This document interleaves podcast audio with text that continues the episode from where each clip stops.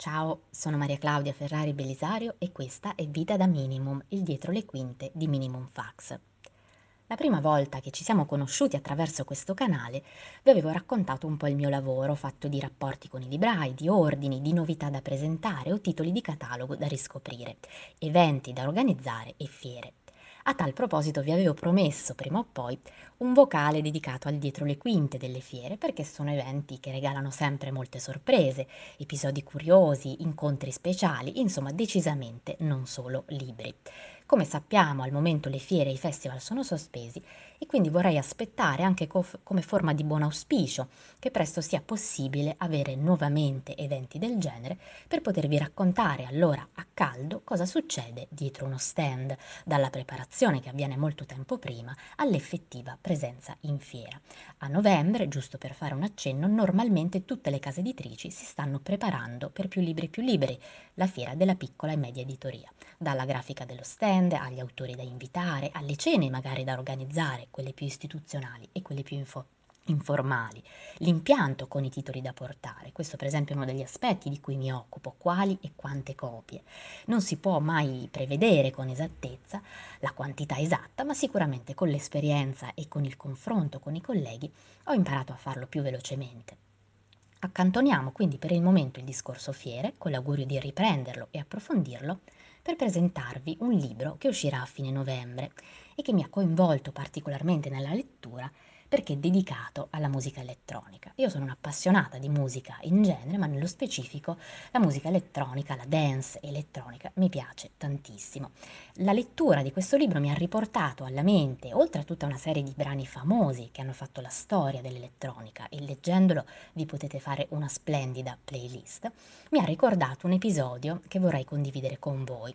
Me l'ero completamente dimenticato e mi ha fatto riflettere ancora una volta sul tema dei pregiudizi o dei luoghi comuni che spesso abbiamo nei confronti di persone che hanno abitudini o gusti diversi dai nostri o pregiudizi anche nei confronti di espressioni artistiche che magari non, non ci piacciono o che non conosciamo. Il libro in questione è Futuromania, sogni elettronici da Moroder ai Migos di Simon Reynolds, tradotto da Michele Piumini. Al cuore di questo volume c'è proprio la dance elettronica, quella innanzitutto degli anni Ottanta che vi fa scatenare nel ballo e che ha avuto influenze anche su tantissima musica di oggi, ma anche la musica elettronica, mh, passatemi il termine, da meditazione, l'elettronica sintetica degli anni 70. Tra gli artisti citati, per esempio Claude Schulz, che a me piace moltissimo, Michel Jarre e Vangelis, forse il più noto al grande pubblico perché tra le sue opere ha composto la colonna meravigliosa, la colonna sonora di Blade Runner. E poi ancora i Vienna, gli Ultravox, i Vienna scusate, il brano Vienna degli Ultravox, famosissimo e stupendo, i Kraftwerk, la musica di Brian Eno, i Daft Punk e molti altri.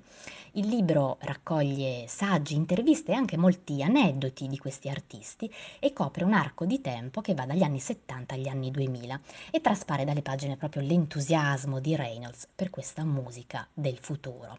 Che cosa interessa soprattutto al critico? Non tanto gli aspetti tecnici, sì, quelli ci sono, ci sono anche alcuni approfondimenti di questo tipo, ma lui interessa il perché e il cosa più del come, quindi le associazioni culturali veicolate dai suoni, cioè che cosa produce a livello sensoriale, emotivo eh, nell'ascoltatore, quali immagini si creano nella mente dell'ascoltatore.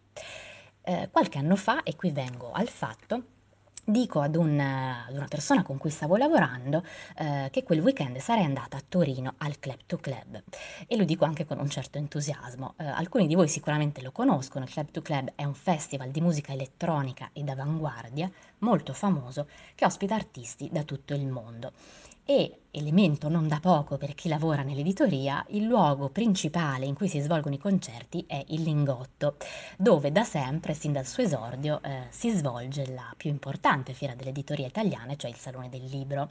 E vi dirò che la prima volta che sono entrata al Lingotto, eh, senza stand, praticamente al buio, con le luci psichedeliche e la musica a tutto volume, mi ha fatto veramente uno strano effetto quasi eh, disorientante.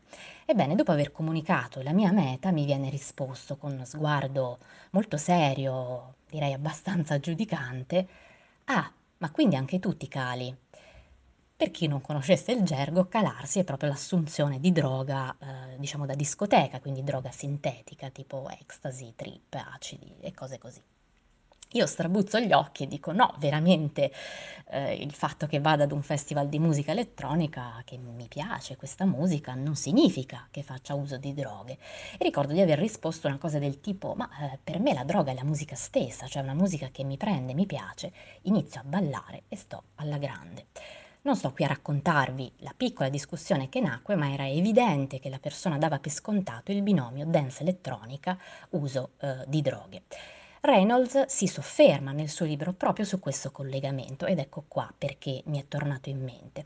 Eh, questo collegamento esiste soprattutto per quella derivazione dell'elettronica che è l'hardcore o la musica tecnico, techno e Reynolds dice ma la droga è, è indispensabile per apprezzare questo tipo di musica? Beh, di sicuro aiuta il metabolismo a toccare il necessario apice della frenesia, ma una volta che il sistema nervoso si è riprogrammato basta l'hardcore al naturale per attivare il corpo e eh, la mente. La musica agisce sull'ascoltatore come una droga, scrive Reynolds, proietta rapidamente l'ascoltatore in uno stato d'animo diverso. E ho detto, ah, ecco qua, Simon, la penso eh, come te. Eh, a livello della storia della musica è vero, la droga ha giocato un ruolo cruciale nell'evoluzione della dance, eh, perché più di una volta si è prodotta una sinergia tra le innovazioni tecnologico-musicali e la diffusione effettivamente di eh, particolari eh, sostanze. Ma succede anche un'altra cosa, eh, sottolinea eh, Reynolds, eh, è la musica in quanto tale a farti sballare e uscire di testa e quindi, e qui posso affermarlo per esperienza, una volta che sei nel flusso di quel tipo di musica il tuo umore cambia senza bisogno necessariamente di alterarlo eh, con delle sostanze eh, chimiche. Inoltre, e qui si sofferma e anche qui eh, effettivamente immagino anche qualcuno di voi possa aver fatto questo tipo di esperienza, cioè i contesti nel quali questa musica eh, viene suonata incrementa il suo effetto.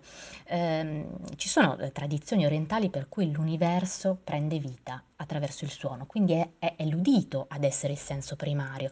Analogamente la cultura dance elettronica ridimensiona la gerarchia occidentale dei sensi, per noi eh, il senso principale è l'occhio, mentre in altre tradizioni è l'udito e non a caso i locali eh, sono poco illuminati, eh, a volte i rave hanno luogo eh, quasi al buio, perché limitare l'esperienza visiva rende più vivido il suono. E questo credo anche con altri generi di musica vi sarà capitato di ascoltare un brano particolarmente coinvolgente e chiudere gli occhi per apprezzarlo meglio. Vi dicevo che nel libro vengono raccontati eh, numerosi aneddoti eh, per collegarci a questo discorso, mh, mm, eh, quando Reynolds ci parla di Giorgio Moroder e Pete Bellotte, che sono i due grandi produttori, eh, la cui carriera esplose grazie al successo I Feel Love, il famosissimo brano cantato da Donna Summer, siamo nel 1977 ed era un brano che doveva proprio immaginare la musica del futuro perché fondeva la techno alla disco music. Ebbene, i due produttori scopriamo che non avevano quei vizi che possiamo immaginare collocandoli in quel tipo di mondo. Mangiare bene era il loro unico vizio, scrive Reynolds. Per quanto esistano fotografie di Moroder con la collana e la metta d'oro, di quelle usate per farsi le piste di coca, nessuno dei due partecipava all'edonismo sfrenato dell'era disco. Belotte sostiene che non fumavano, non bevevano e non si drogavano. Moroder aggiunge che quando i loro fan vorticavano in pista sui suoni da loro creati, lui era già letto. Anche qui quindi pregiudizio eh, smontato. Peraltro Moroder ha festeggiato eh, quest'anno 80 anni e pare stare ancora in ottima forma. A questo punto faccio mie le eh, parole di Reynolds e mi auguro che questo libro possa rivelarsi una fonte di scoperte ma anche una sorta di manifesto, una appassionata guida all'ascolto eh, per lettori in cerca di nuovi orizzonti sonori. Eh, queste pagine, dice Reynolds, racchiudono una vita di ascolti elettronici avventurosi, quindi il mio invito è lanciatevi anche voi in un po' di avventure quantomeno musicali. Vi ringrazio per l'ascolto e vi consiglio eh, di mettere sulla vostra musica preferita, non necessariamente dance elettronica, magari abbassare le luci, alzare il volume e ballare.